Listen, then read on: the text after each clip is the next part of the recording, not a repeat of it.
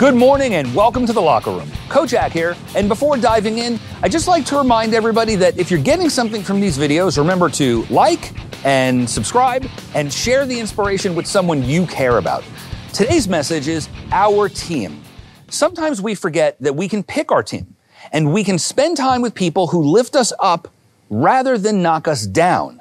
In years of coaching, I've seen incredible potential short circuited because the person with the goal was beaten down by the people closest to him or her.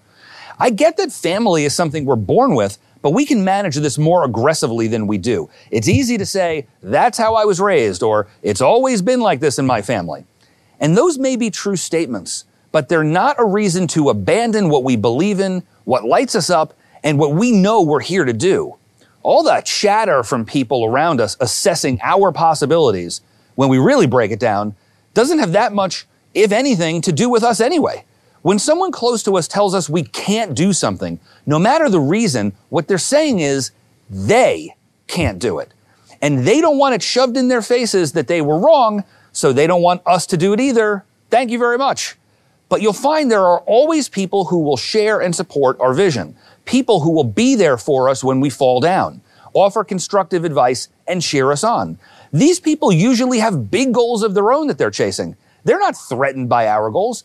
In fact, they're inspired when we go after something big because they know they can get what they want too. So today, let's start by changing our tune with people around us. Encourage them. Let's catch ourselves being overly critical or negative. When we lift others up, we'll find people who will lift us up, which helps us get to our very best life. Coach Gigs and I would love to hear from you in the comments about someone in your life who has helped lift you up.